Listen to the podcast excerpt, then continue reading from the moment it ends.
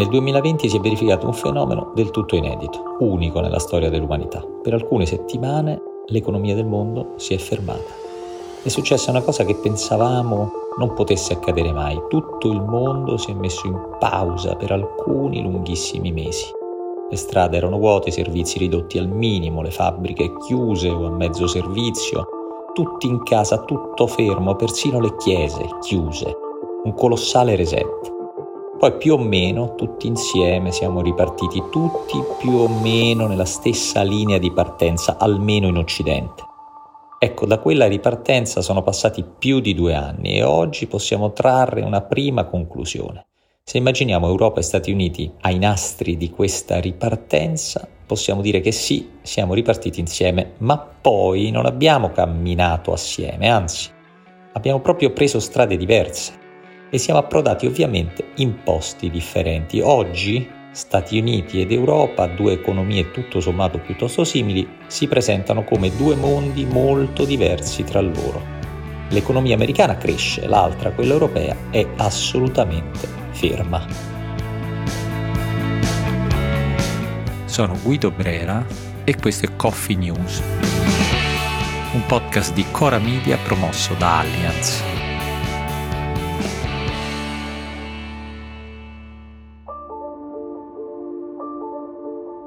Dopo la crisi del Covid, l'Unione Europea ha fatto partire il piano Next Generation EU. Il presidente statunitense Joe Biden ha fatto qualcosa di molto simile, ha lanciato un piano di stimolo, un gigantesco progetto per le infrastrutture, contemporaneamente ha cercato di proteggere la produzione manifatturiera made in USA.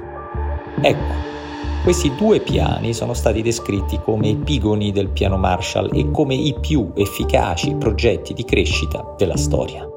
Solo che perché funzionassero davvero mancava qualcosa, mancava l'incontro con la realtà. E la realtà a un certo punto si è presentata e ha rischiato di far saltare in aria quei progetti. Lo ha fatto in due tempi. Il primo, già nell'estate del 2021, con il riaffacciarsi nel teatro del mondo dell'inflazione poi nell'inverno del 2022 con l'invasione russa in Ucraina, con la guerra che ha innescato a sua volta una pesantissima crisi dell'energia, un'ulteriore crisi diplomatica con la Cina e una brusca frenata ai commerci. Ora, ma se queste condizioni si sono presentate sia per gli Stati Uniti che per l'Europa, perché in un caso o nell'altro hanno dato risultati così differenti? Perché il PIL americano cresce molto, molto di più di quello europeo? Le ragioni sono tante e hanno a che fare non solo e non tanto con l'economia e con la finanza. È che i due sistemi funzionano in modo diverso. Partiamo da quella che è la differenza principale, ovvero il costo dell'energia. L'Europa è quasi del tutto priva di fonti di energia naturale, produce un po' di nucleare in Francia e gas soprattutto in Norvegia, per il resto poco altro. Fino al 2022 l'Europa importava quasi tutta l'energia di cui aveva bisogno dalla Russia. Quando però questa strada commerciale si è interrotta per effetto della guerra e dell'embargo, l'Europa ha dovuto cercare altri fornitori. Gli Stati Uniti invece, a differenza nostra, sono ricchi di petrolio e di shale gas. Quindi nell'elenco delle ragioni per cui l'economia americana cresce più di quella europea, dobbiamo inserire il fatto che noi siamo obbligati a comprare energia mentre gli Stati Uniti la possono vendere.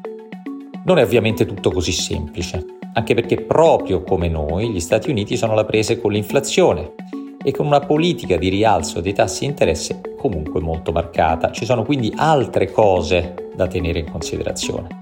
Cose, come dicevamo, che non c'entrano solo con l'economia e con la finanza, ma con il modo diverso in cui gestiamo le cose. Intanto la politica portata avanti da Joe Biden in questi anni è stata molto progressista, molto espansiva ed è stata una politica che non ha avuto paura di fare nuovo deficit, cioè di indebitarsi.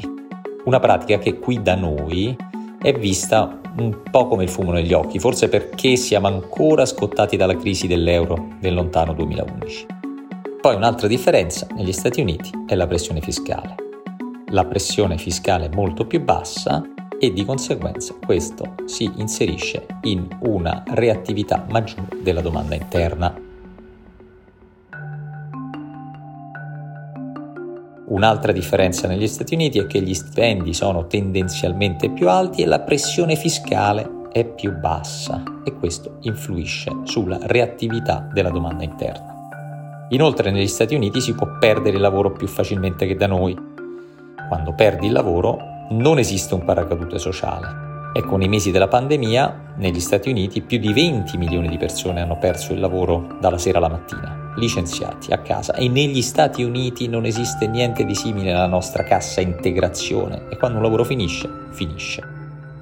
Eppure, per quanto possa risultarci inconcepibile, questa spietatezza si è anche trasformata in una leva di crescita, perché quando la pandemia è finita e l'economia è ripartita, chi offriva lavoro doveva per forza di cose farlo con retribuzioni più alte e contratti migliori.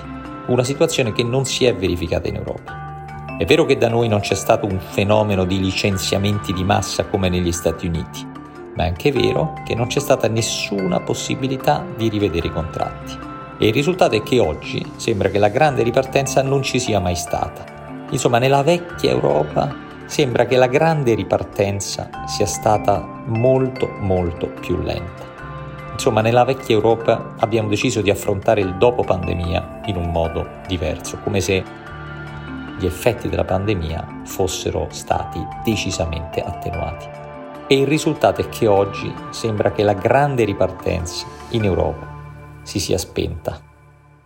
È come se nella vecchia Europa avessimo deciso di affrontare il dopo pandemia in un modo un po' particolare, come se la pandemia quasi non fosse mai avvenuta.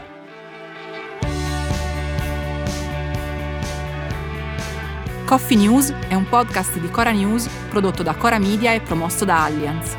Condotto da Francesca Milano, Guido Brera, Mario Calabresi, Simone Pieranni e Lorenzo Pregliasco. La cura editoriale è di Francesca Milano. In redazione Luciana Grosso e Ilaria Ferraresi. La supervisione del suono e della musica è di Luca Micheli. La post-produzione e il montaggio sono di Aurora Ricci.